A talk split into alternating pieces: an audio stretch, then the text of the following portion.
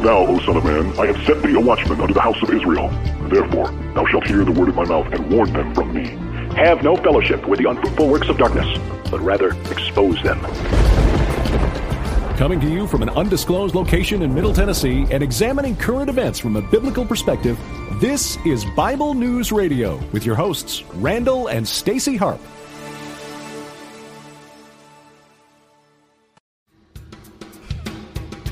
All right, hey everybody. This is a very old worship song. If you're as old as I am, then you probably remember this from like, what, twenty years ago or something? Randall picked this. Yeah, he did. Also known as Bearface. Also known as my husband, who's super cute. Yeah, he is. Anyway, light the fire again. So, and do me a favor, share this out, okay? If you don't mind, share it out on whatever platform you want that you're on, okay? Mm-hmm. Because God is good, people. Yeah, he is. He strengthens those who weary or weary.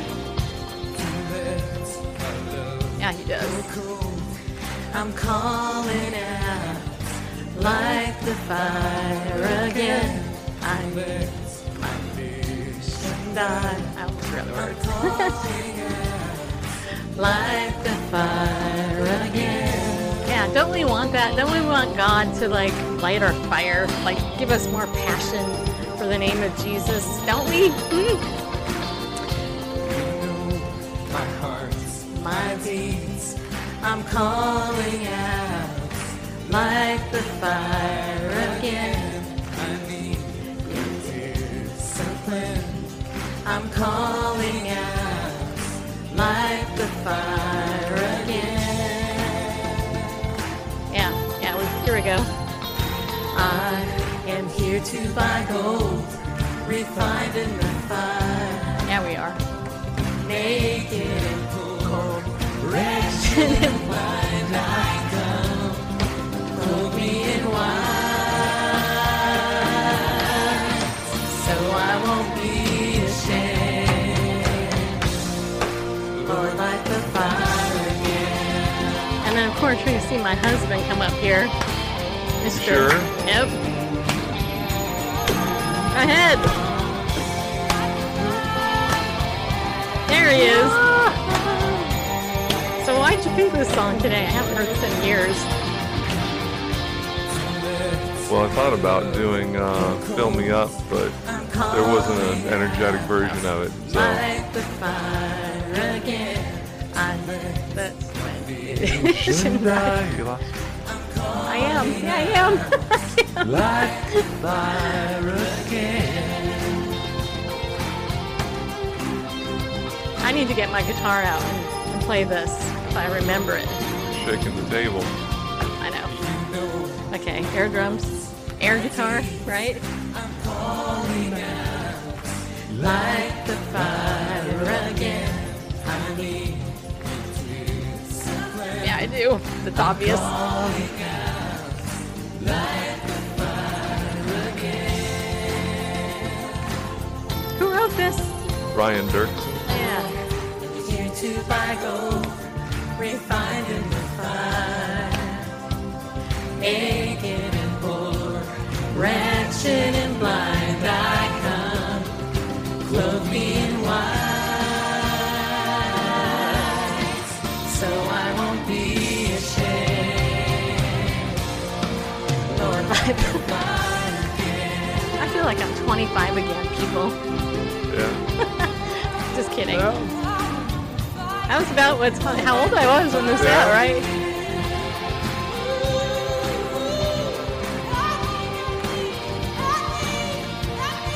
Well, it's like the seven-minute version, so... Oh, it is? Uh, yeah. We were at the Vineyard when this was playing, right? Yeah. I remember when Brian Doerksen came to visit and introduced it. I'm just going to slowly fade it out. Nice. All right, well, hey. Hello, people. You know, it was funny. I was uh, I was thinking this morning um, about how people I know who live stream what people call people, right? Mm-hmm. So, like, for example, um, some people refer to your audience as friends. Some people refer to their audience as beloved. Uh, some people call their audience people. That would be me, people. I I call, I was thinking about that. Why do I call you that? Why do I call you people instead of friends or beloved or something, you know, more affectionate? You know, and then that got me thinking about, well, you know, Jesus, he calls us friends. Yeah, he does. Calls us friends, calls us his sons, his daughters, calls us royalty. Yeah. And uh, and so I was thinking, you know, is it is it appropriate for me to call you people? Yeah, it is. You know why? Because you are people, people. and and I actually mean this in a very affectionate way. Uh, um, I um, I I struggle with phoniness. I do. I hate it. It drives me crazy. If, if you if you really want to get on my bad side, lie to me or be fake or be a hypocrite. True story. Th- these are the three ways you can get really get on my bad side. If you lie to me, uh, that's pretty much the end of the relationship, because I don't, I can't tolerate that. I just can't. It just, it's one of those things that it's like a no. I, I will give you a few few strikes, and then if there's no repentance, then that's it. You're gone. You're toast. You're you're out of there. Um. But the the phoniness, the phony aspect of of relationships bothers me, because there are people, and I'm bringing this up for a reason. Okay, don't don't worry, I'm not mad at anybody out there. Just saying, I'm just kind of sharing, but it bothers me because um, when I look at what, like when I study the Book of Revelation, which is what I'm in, and I've actually this today spent a good part of my day putting together some lessons for this study. I got some videos that I'm that I put up and. and that are getting ready to be emailed this week to some of you um, who are in that study with me. And, you know, when Jesus wrote letters to the seven churches there, he called people out. Yeah, he did. He's like, you did this. I'm so, you know, this is what you did right, but this is also what you did wrong.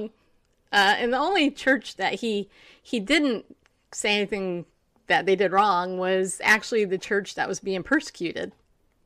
It's really hard to be phony when you're being persecuted, because you either choose, um, you know, you, you choose to be persecuted and to stand for your convictions, or you're like, well, I'm out of here, because, you know, who would who would be persecuted for a lie, right? So, um, So, you know, the Nicolaitans, um, I don't know if I'm saying that right, but that's how I'm saying it right now. Um, followers of Balaam, Balaam, you know, these people, they were liars, right? They, they pursued religious fame, or whatever you want to call it. Uh, they, per- they, they pursued sensuality and um, deviance and money and greed. Um, and, and they used God in a bad way. And that really bothers me. It bothers me when people misrepresent God. It hugely bugs me. It bugs me. Like, you would not believe how much it bugs me. It really, it really, really bothers me.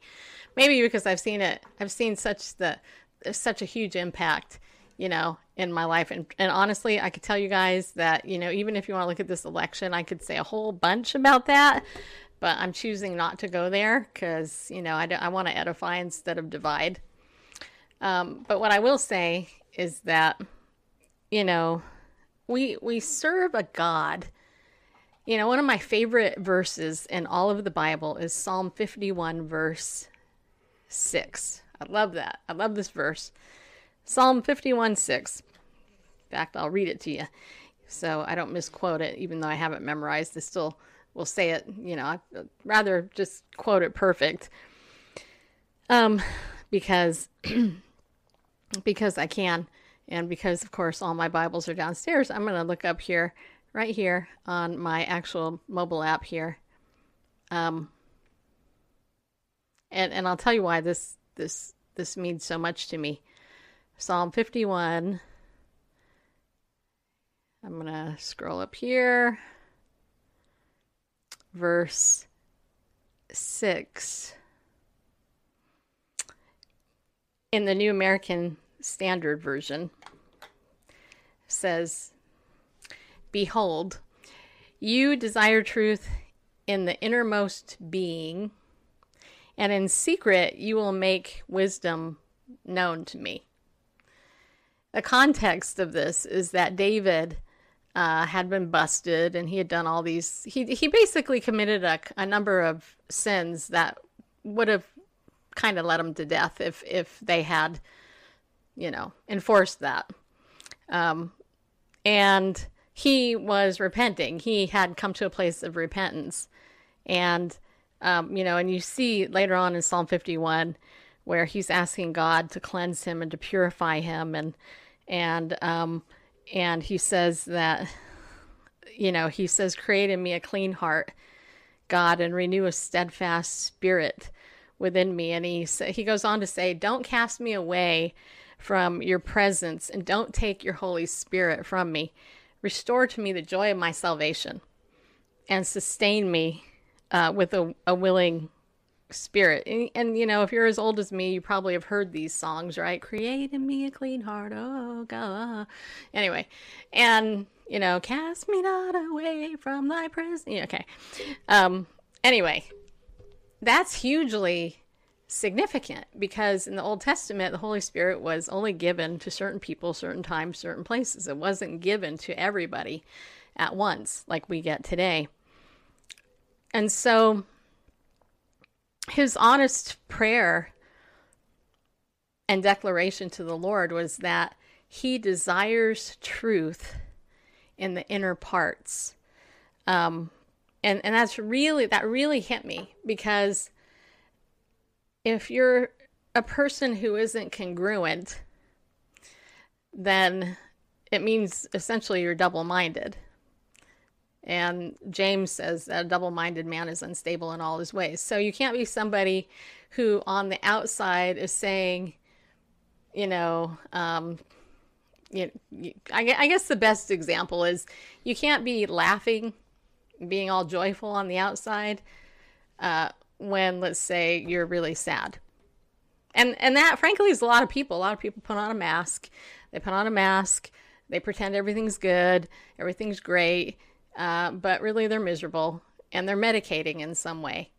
And David did that. I mean, David, he, he hid. He, he hid. He was in misery for quite some time until God sent Nathan the prophet to him to say, "Hey, I got this little story to tell you about some sheep."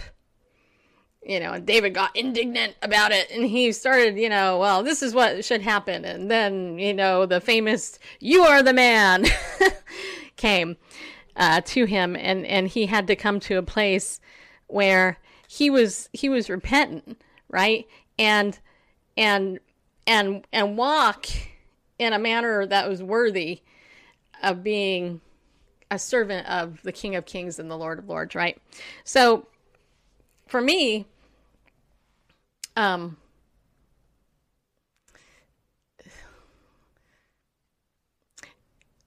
it, it's important. It's important for for you to know that I'm having a hard time articulating this. It's important for me to tell you that even if I don't know you, that when I address you as a person, um, it's, number one, a term of endearment. Number two, I really do care about you. I'm not somebody who's behind a screen trying to pretend that I'm something I'm not. What what you see is what you get, whether you like it or not. I'm not perfect, uh, but I do try. And, um, and you know, I guess maybe because I was kind of meditating earlier today on, um, on the struggle that a lot of people have with the Lord. I hear that a lot. Um, I don't get it. I don't understand the Bible. Hey, you know what, you guys? I don't either. But what I can tell you is if you hang in there and and you take it slower, then eventually you'll get it. And if you can get around people who are loving and caring and they really care about your well-being and, and they're not just out to get something or to to shame you in any way, then, you know, you'll be able to grow up in your faith. And um, the best example I can give is if you've ever seen a, a child learn to walk, um, you know, it is so cool. You see that little baby scoot himself up and then he gets up and he's wobbly. Yeah, he is. And but you're like watching and you're like, oh, you can do it. Yeah, you can. And then they take that first step and they and they and like they they didn't fall down. Then they're like, hey, I can do this. They they do, and then they fall down, right? But a good parent doesn't go, oh, I can't believe you fell down, you little runt. You know, you're, well, you're like only, you know, fifteen months old and you can't walk ten miles yet. What's wrong with you? You know, I'm sure there's some stupid parents out there, but good parents, you know, they're like, yay, let's do it. And let's get you in that little stroller thingy. And then we'll put you in there. And we'll, we'll let you kind of half walk. You know, we all need training wheels at some point, right? And it's no different with your walk with God. I mean, God gets it. He understands that we need support, that we need love, that we need compassion, that we need patience. And I, I guess I was just really, um, really struck by, uh, by, by something, you know, about how, you know, God's a good shepherd, you know, you know, a bad shepherd won't ever cut his sheep, you know, his sheep's hair, and he could die, you know. And look, I have big hair. I get it, man. If this hair, I, it needs to be cut. But if you could imagine my hair never being cut, that would suck. You know what I mean? I'd be like, what the heck? Uh, but a good shepherd takes care of his sheep. He loves his sheep. And Jesus referred to himself as the good shepherd, as the chief shepherd. And, um, you know, and, and he, he cares, you know, he cares. And I think, I guess there's just this part of me, I'm just so sick and tired of people pretending that they're of God when they're not. They, they pretend that they love you when they don't. And they, they pretend that they care when they don't. Um, and it's like, when you finally get a taste of the real thing, you're like, oh my gosh, it's like, you know, tasting imitation chocolate or or like white chocolate. Like, I don't know, I don't know about you, but I hate white chocolate. I hate it. It hate's probably too strong of a word, but if it's white, it's not chocolate. I'm just saying it's ugh, it's like sugar and it's the wrong color and it's way too sweet and it tastes awful. It's just ugh. But if you get you some dark chocolate, like dark milk chocolate, you know, and then you can that's, have that. That's like, that's better. And if you want the that's real an oxymoron, okay, dark well, milk chocolate. Well, dark, like dark chocolate. That's dark, dark, and it's really. And anyway, the point, the point is, when you taste the real thing, you know, it's hard to explain it to somebody else. So anyway, to all of you out there. So this is a big, long way of saying a whole bunch of stuff that I don't, I don't know if any of you even care about it, but I'm just going to say it. So to all of you out there who have hung out with me and Bearface for the years that you have, um, some of you, it's been almost the whole time we broadcasted. Thank you.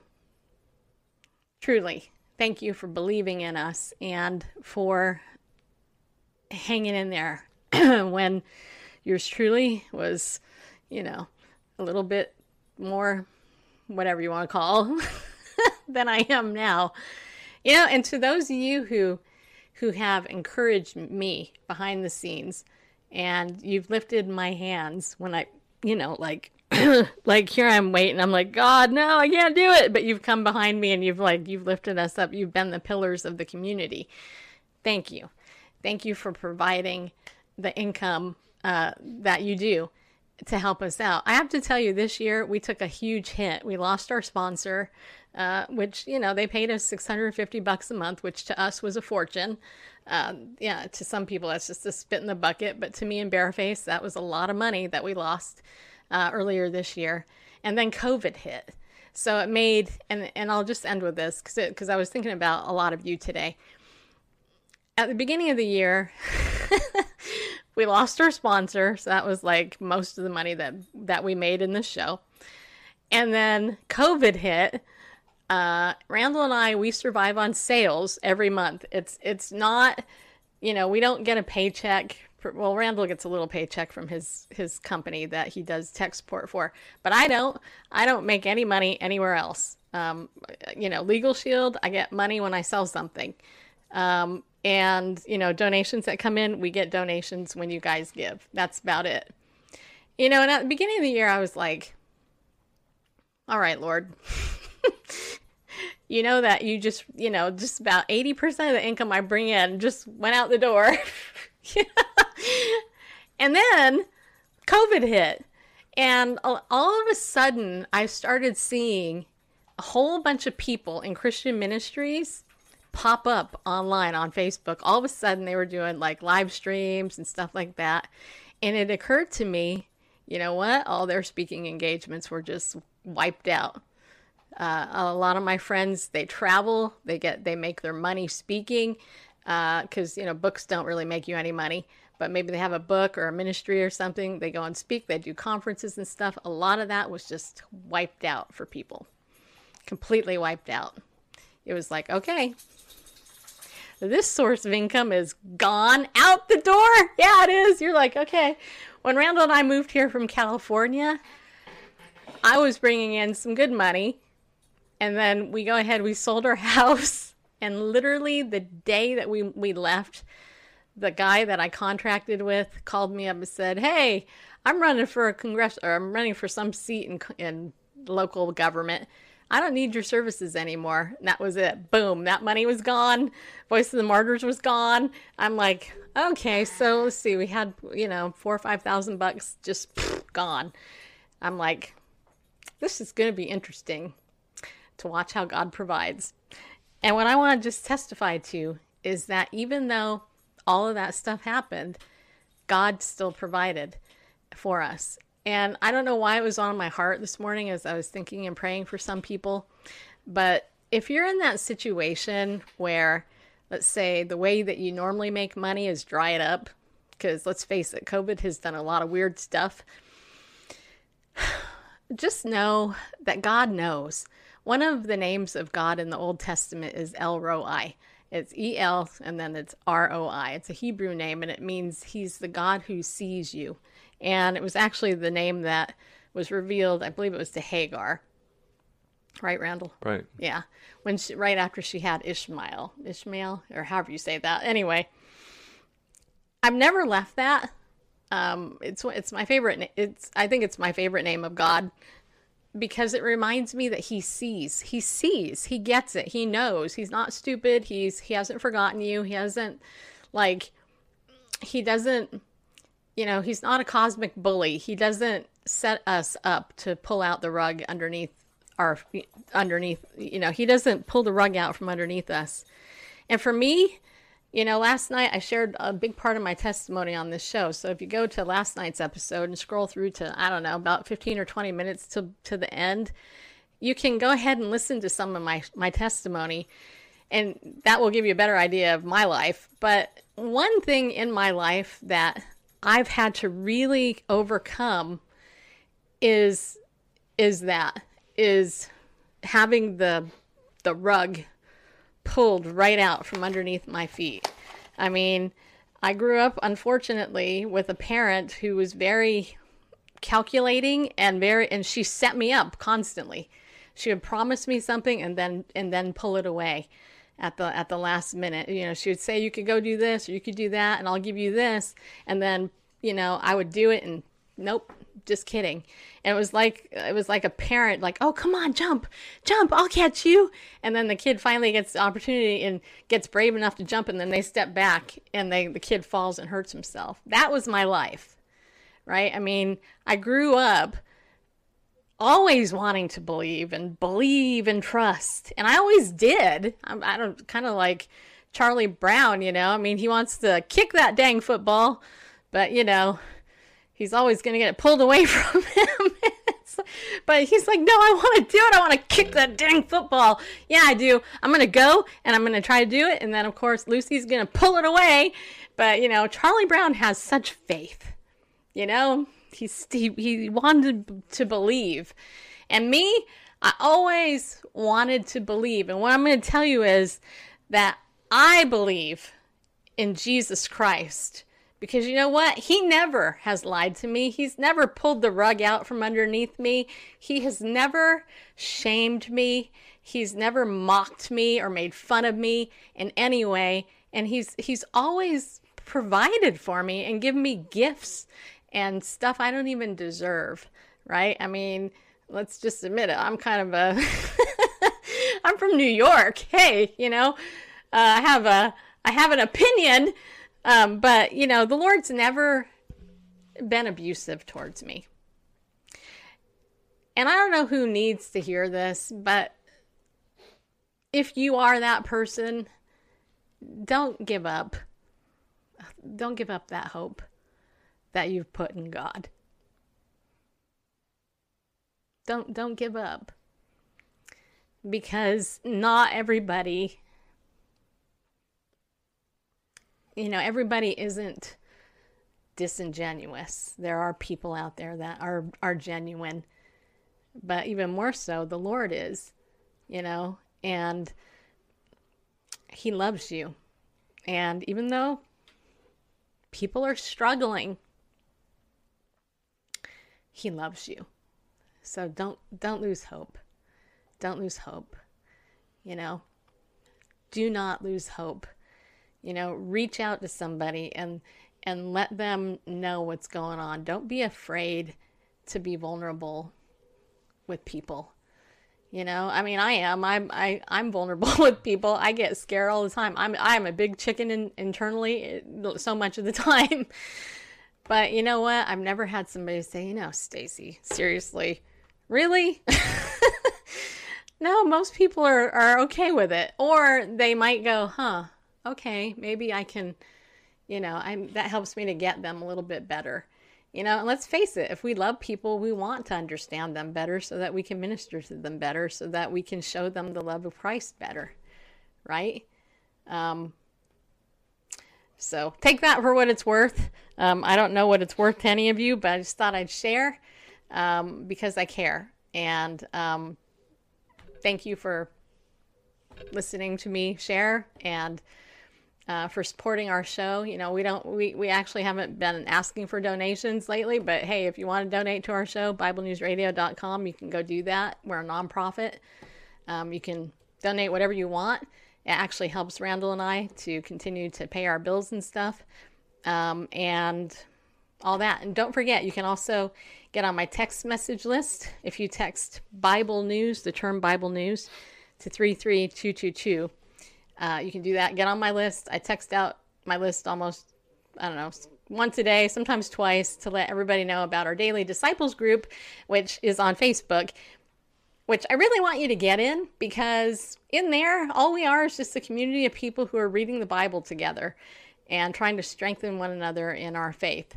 Um, so if you want that type of community, I invite you to come in and be a part of that community. Okay. Um, And then, of course, I have my email list. You can join that on my website, bible news radio dot com.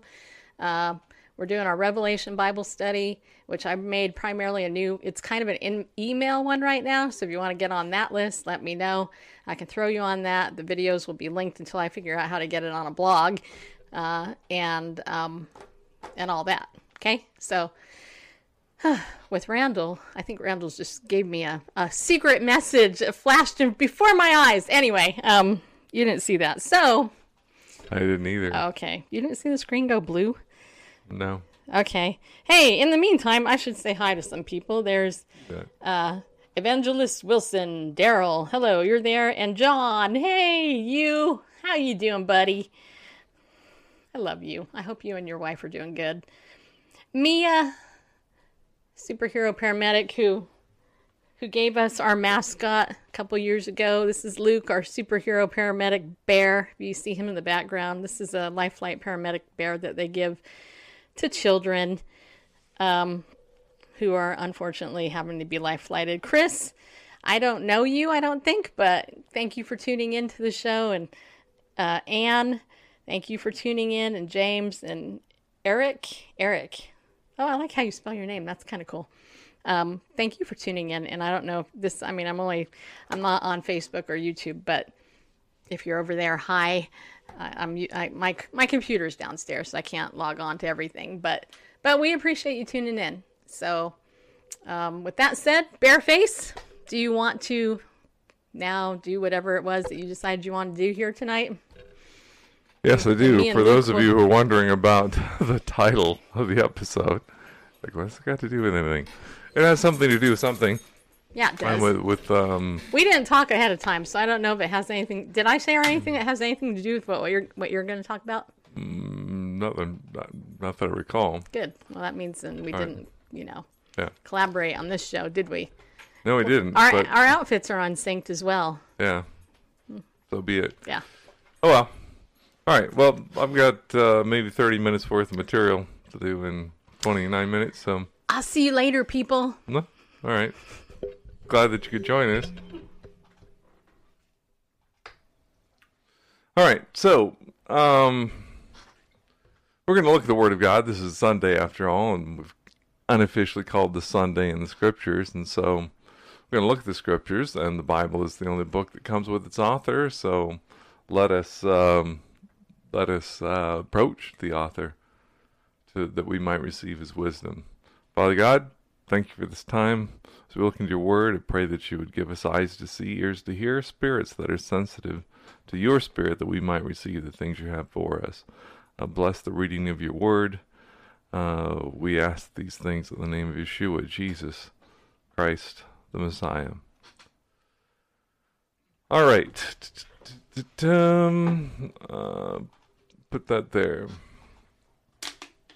And let's do a little smooth transition action here. Titling this, uh, Do Not Quench the Spirit, uh, Living a Spirit-Empowered Life. And to give a little bit of background on this, how I got to this is uh, this morning I was um, watching an episode on YouTube on a channel called, this channel called Core, C O R Ministry, which is Christ Our Redeemer, I believe. And um, that channel is done by a brother in the Lord that I haven't met yet. I've talked to him briefly on the phone, but he uh, participates in a ministry that I used to be involved in when I was in Southern California, which is Harbor Chaplain Ministries. And uh, you can find out about that online as well, Harbor Chaplain Ministries, uh, based on volunteer chaplains that go uh, down and visit the uh, merchant uh, ships, other crew members there, and um, in the port of Long Beach, and and bring the gospel, basically, in, in print and in word, uh, Bibles, tracts, in various languages. Anyway, so I was watching an episode that uh, Alex had put together um, on a recent trip down to the, probably the most recent, because it was the thirty-first, yeah, October thirty-first. Um, no, they would have been there this Saturday. Anyway, a, a recent trip uh, with Harbor Chaplains, and he had shared... Uh, this verse at the beginning. He said the Lord had impressed it upon his heart, and he was sharing it with the audience, and he ended up sharing it with uh, some of the crew members there, and that is John chapter seven, verses thirty-seven through thirty-nine. And let me um, try to position this a little better on the screen. All right. Where we read, uh, and in the last day of the great feast, Jesus stood and cried out, saying, If anyone thirsts, let him come to me and drink. The one believing into me, as the Scriptures said, out of his belly will flow rivers of living water. But he said this concerning the Spirit, whom the ones believing into him were about to receive, for the Holy Spirit was not yet given, because Jesus was not yet glorified. And as as our brother started to uh, talk about that verse, I thought maybe he was going to uh, go with some other interpretation or application, but he didn't. He stuck true to the word, which is good. Praise God. Uh, although he didn't, um, it made me think in a different way. Uh, where it says the Holy Spirit had not yet been given because Jesus had not yet been glorified. And he explained that in, in the Old Testament times, uh, the Holy Spirit was given and came upon certain people uh, for limited time and for uh, limited occurrences. Uh, I think of David, you know, who wrote, uh, "Take not thy Holy Spirit from me." I think of Samson, whom the Spirit would come and go, and left him as when he betrayed his Nazirite vow, et cetera. But when after the resurrection of Jesus and his ascension and glorification, then the Holy Spirit uh, was poured out on upon all believers, uh, something from the top down, uh, with Christ glorified in heaven. Then uh, the Spirit kind of spilled over onto the earth, as you will, if you will, you know, one way of saying it. Anyway. So that's that's literally what the, you know, at the end of verse, what was it, thirty-eight, thirty-nine, um, uh, verse thirty-nine, yeah. Uh, for the Holy Spirit was not yet given because Jesus was not yet glorified, and that's literally what it means. But it got me to thinking that maybe in a different way, and John thirty-nine not being the, the proof text or the verse that supports it, it just made me think in a different way, which led me to look at some different scriptures, which we'll look at momentarily, uh, that I believe that sometimes that the Holy Spirit is not manifest in our life. We're not living uh, that Spirit-empowered life uh, that's characterized uh, by Spirit things, kingdom things, Uh, the joy of the Spirit, the love, joy, peace, patience, kindness, and even doing uh, miraculous things in the name of the Lord, uh, because Jesus is not being glorified in our lives. That is that um, that the lack of honor limits the Lord in what he will do. And um, this is in Mark chapter six. It spans a couple slides. But um, and he went out from there and came to his fatherland, and his disciples followed him. And the Sabbath having come, he began to teach in the synagogue. And hearing, many people were amazed, saying, "From where came these things to this one? And what is the wisdom given to him, that even such works of power come through his hands? In this is this one not the carpenter, the son of Mary, and the brother of James and Joseph and Judas and Simon? Are not his sisters here with us?" And they were offended in him. And Jesus said to them, "A prophet is not without honor except in his fatherland, and among their relatives, and in his own house." And he could do no work of power there, except he performed healing on a few infirm ones, laying on his hands. And he marveled because of their unbelief. And he went around the villages in a circuit, teaching. So the scripture says he could do no work of power there, and that's because he received no honor there in his hometown.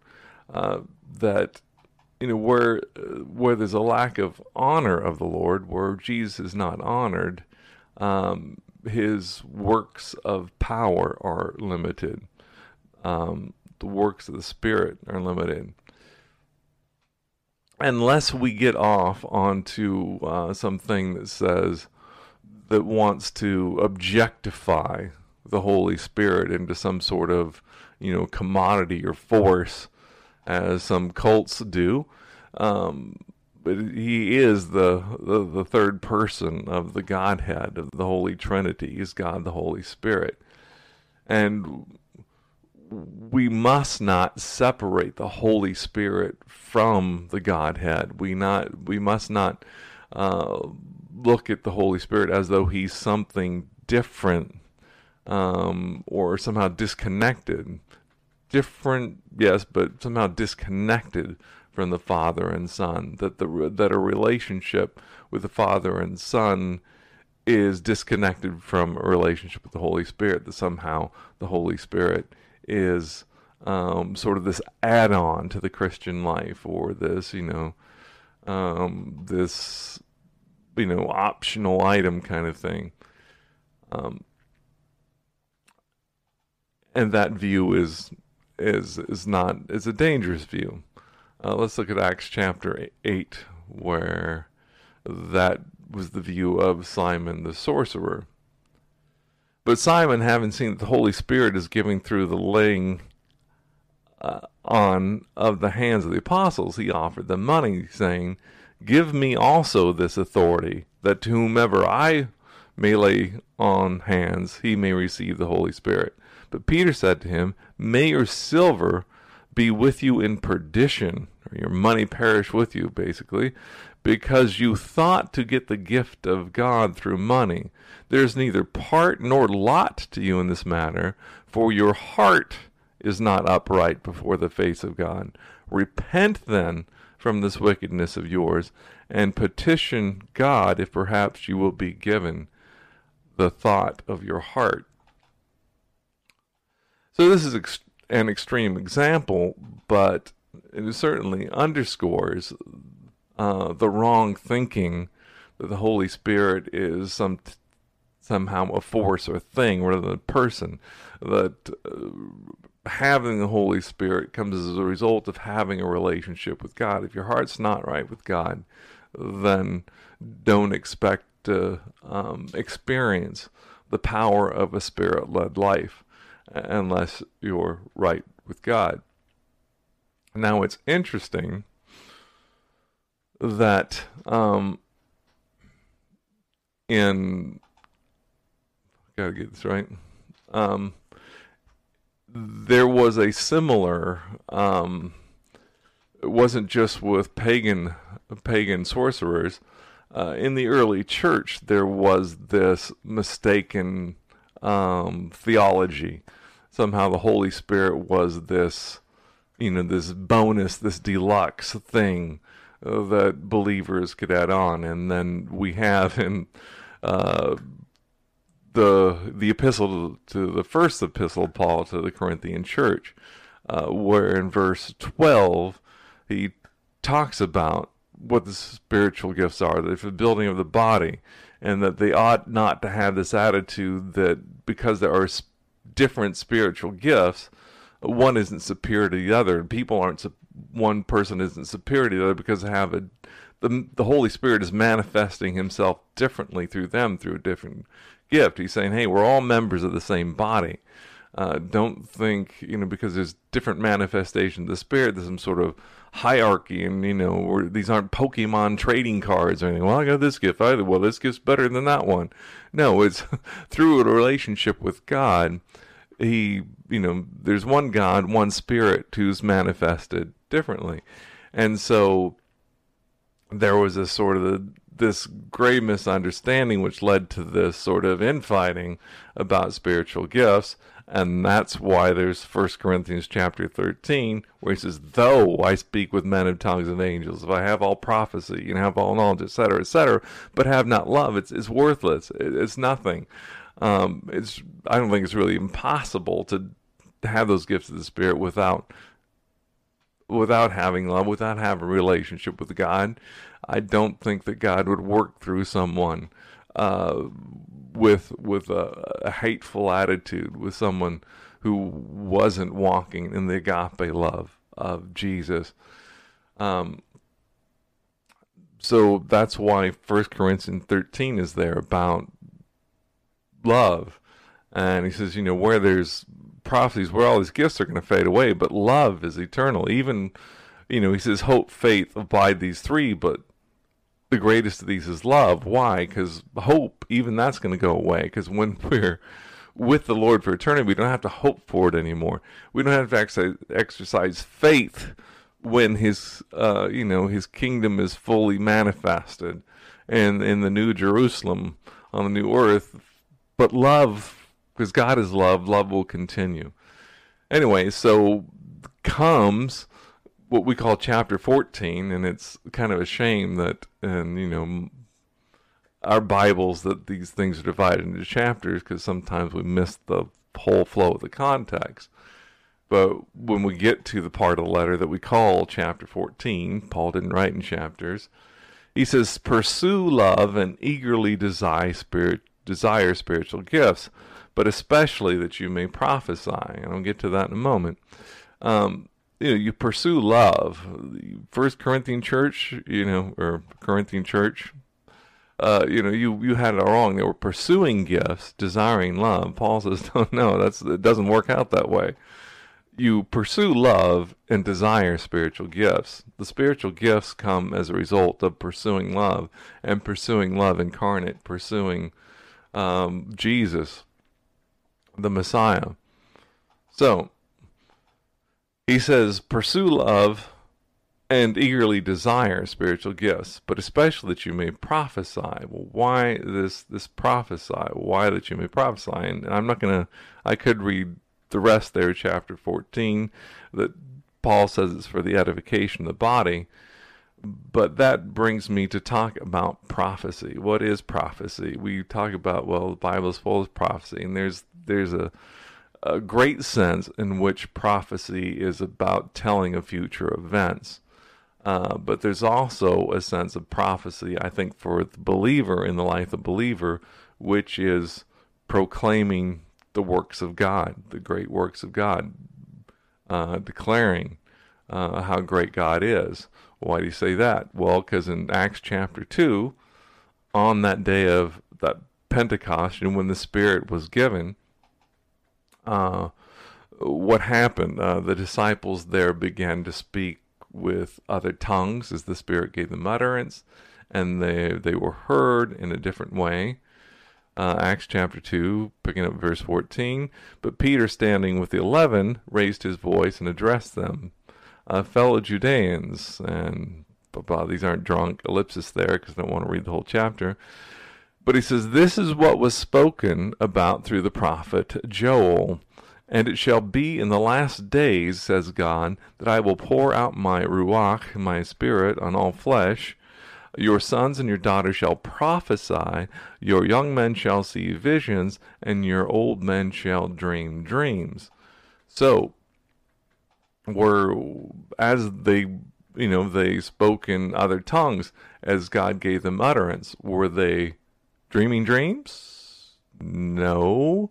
Were they experiencing visions? No.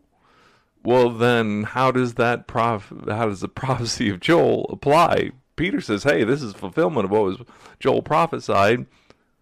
Well, it's, uh, its fulfillment is that your sons and your daughters shall prophesy. Well, what did they say? Did they say, say something about coming future events? Uh, you know, about presidents winning by a landslide or anything like that? Uh, what, what, what were they saying as they spoke?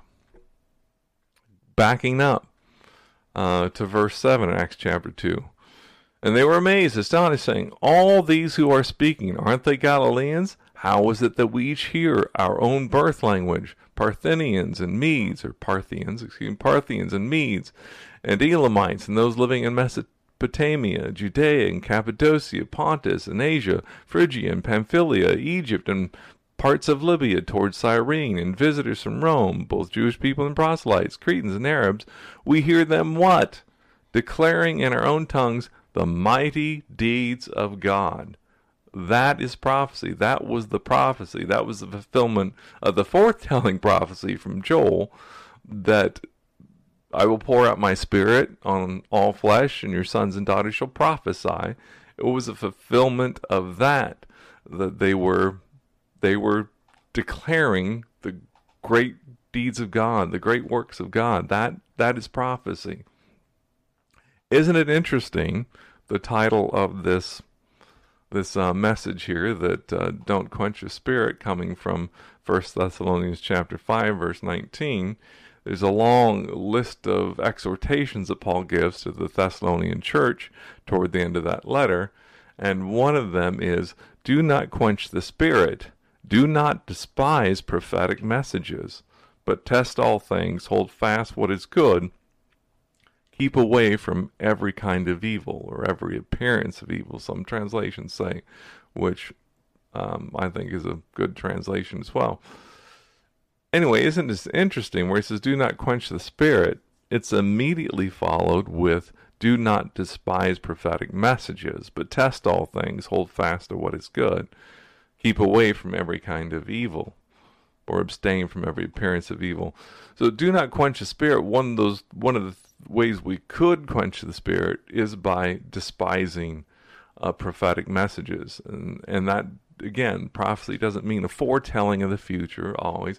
Foretelling or, or prophecy is most often in Scripture, actually, not foretelling, but forth telling, telling forth. Declaring the wonderful works of God, you know, declaring them, speak them out loud. God is great. God is awesome. This is what God has done. This is what God has done in history. This is what God is doing. This is what God is doing in my life. This is what God has done in my life. To to say those things out. Uh, don't quench the spirit. Don't despise those me- messages. You've got to praise the Lord. If you can declare something wonderful about Him, don't hold that back. And don't don't quench your spirit. Don't despise that in other people. Uh, um, and sometimes they want to give something uh, that's foretelling rather than forthtelling. He says, you know, test all things. Hold fast to that what is good. Um, not every prophetic message that comes from someone's mouth is going to be good. Um, but rather than shutting that down in your own life, Um, you know, not thus says the Lord, and you're gonna whatever. Um, God does give words of knowledge, and that's for an individual uh, to another individual, maybe even a small group. And we get into the you know general revelation. I believe that that kind of prophecy ended with with our Lord Jesus. He's the last prophet, and one with a capital P. Uh, Hebrews chapter one, for God spoke in various times through sundry ways to our fathers by the prophets, but in these last days He's spoken to us by His Son. Anyway, so so this speaking forth the great works of God, it's no coincidence, I think, that we see this speaking boldly the great works of God being coupled with the move of the Holy Spirit. Uh, Acts chapter four, you remember when um, Paul and and John, it started with, not Paul and John, Peter and and John went to the temple, and they and uh, there was a guy, uh, a lame guy there, begging for money, and Peter says, silver and gold I have none, but such as I have I give you, in the name of the Lord Jesus, you know, uh, rise up and walk. And he walked, and there's a, you know, great sort of, um, um, sort of little unsettling there in Jerusalem, and they got called into the chief priests. Uh, they said, what's going on here? And uh, they didn't like that they're teaching the name of Jesus, and they told them, don't teach in this name anymore. Anyways, fast forward, they continued to, and they got arrested, but um, but you know, you know they were they were let go.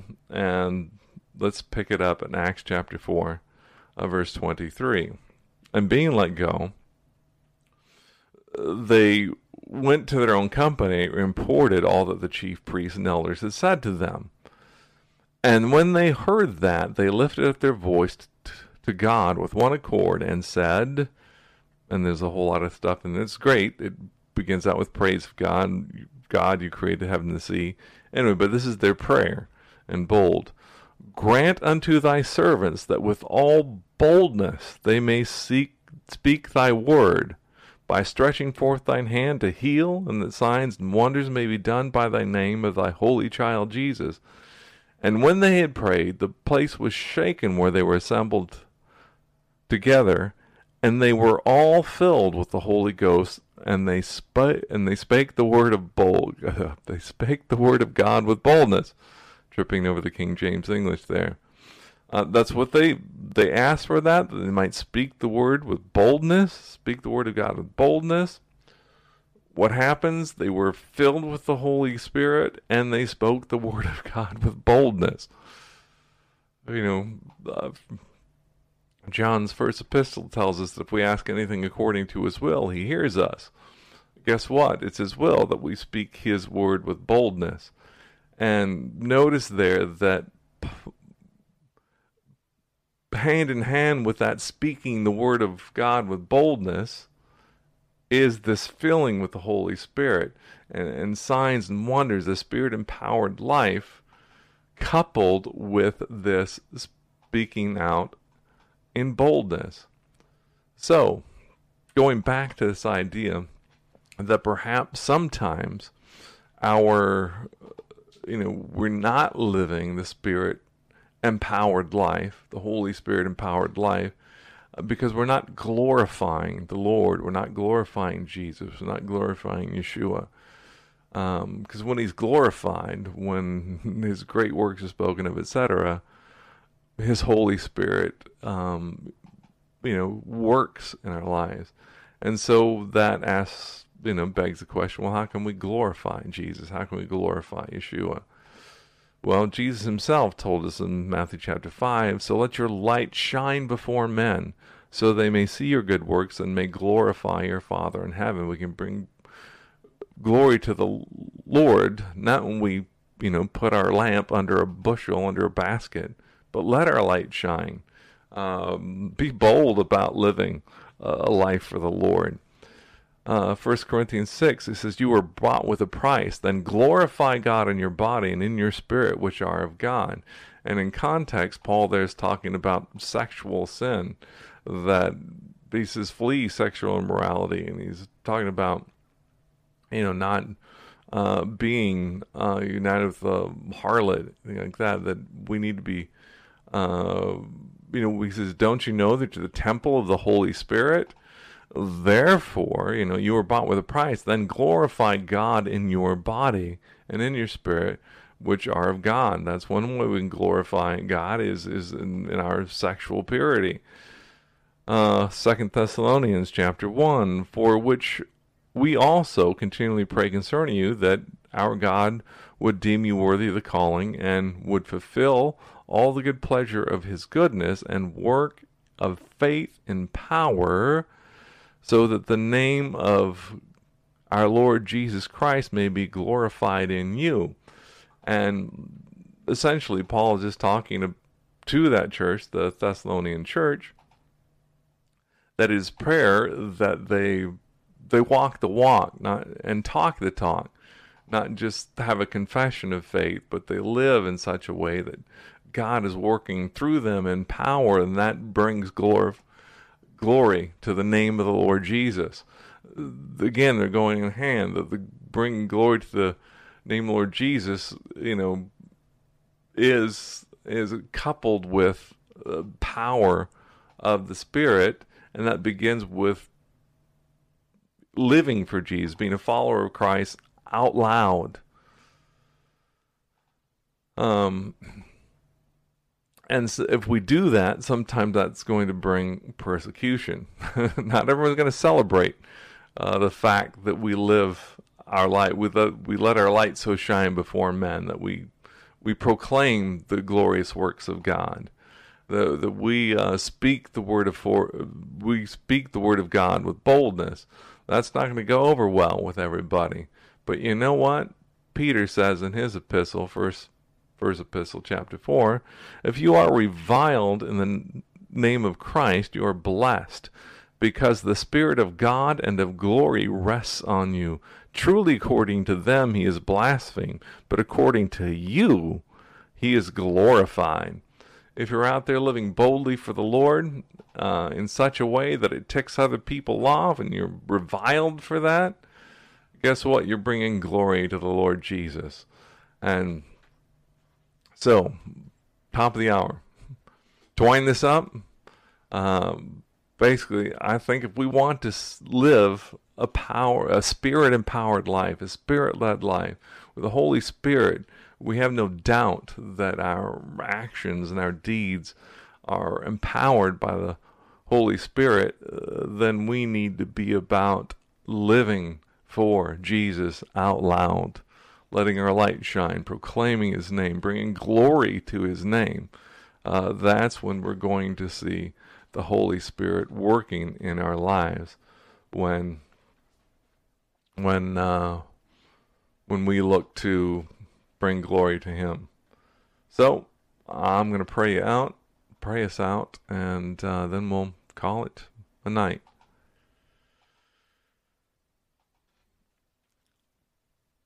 Father God, thank you for your goodness, your grace, your mercy. Um, Lord, that you are patient with us. That, um, Lord, that you know that we are but dust. Uh, Lord, that sometimes the, the weeds, the cares of this world can can choke the word in us. Um, you know, sometimes uh, persecution might cause us to be unfruitful, Lord. And we thank you that even if we are unfaithful, you remain faithful. Lord God, may it be the cry of our hearts, Lord, that we would live boldly for you, that we would follow uh Jesus with boldness and intention and purpose, uh, fixing our eyes upon Jesus, the author and finisher of our faith, uh, that we would live out loud uh, for Messiah, that we would live out loud for Christ. Let our light so shine, Lord, and then, Lord, we see you work. Lord, as the early church prayed, grant us boldness, grant your servants boldness, that they might speak your word with boldness. And, um, Lord, and uh, that's according to your will. You'll hear us. And as that um, as that inclination comes, as that um, that unction comes to speak with boldness the word of God, let us not quench the Spirit, but, but you know, help us to let it out, Lord, that we might see your Spirit work not only in our lives, but in the lives of those around us. Lord, thank you, praise you, thank you for these who have been listening, uh, who are considering these things.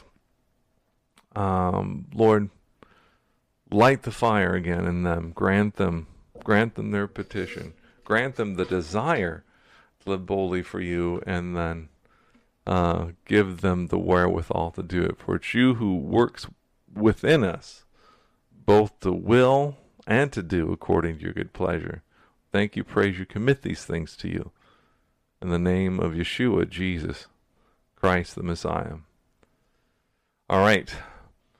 Your sweet and lovable host, uh, my lovely bride, Stacy Lynn, is always um, faithful to remind you to do what? To be bold people, to stand up, and to go with God. Why? Because he loves you. If you if you're bold and you stand up and you go with him, he's not going to leave you. He's not going to pull the rug out from you. He's not going to set you up there and then desert you. Um, not going to be like Samson. Well, if you're like, don't be like Samson, who betrayed his vow, and then the Spirit left him, and he was left hung out to dry there uh, with the Philistines. If you decide to go with God, if you're bold, if you stand up and you go with God, he goes with you, and he's not gonna he's not gonna desert you and leave you out there. Um, he's gonna show up and show himself powerful on your behalf. All right, good night. God bless people.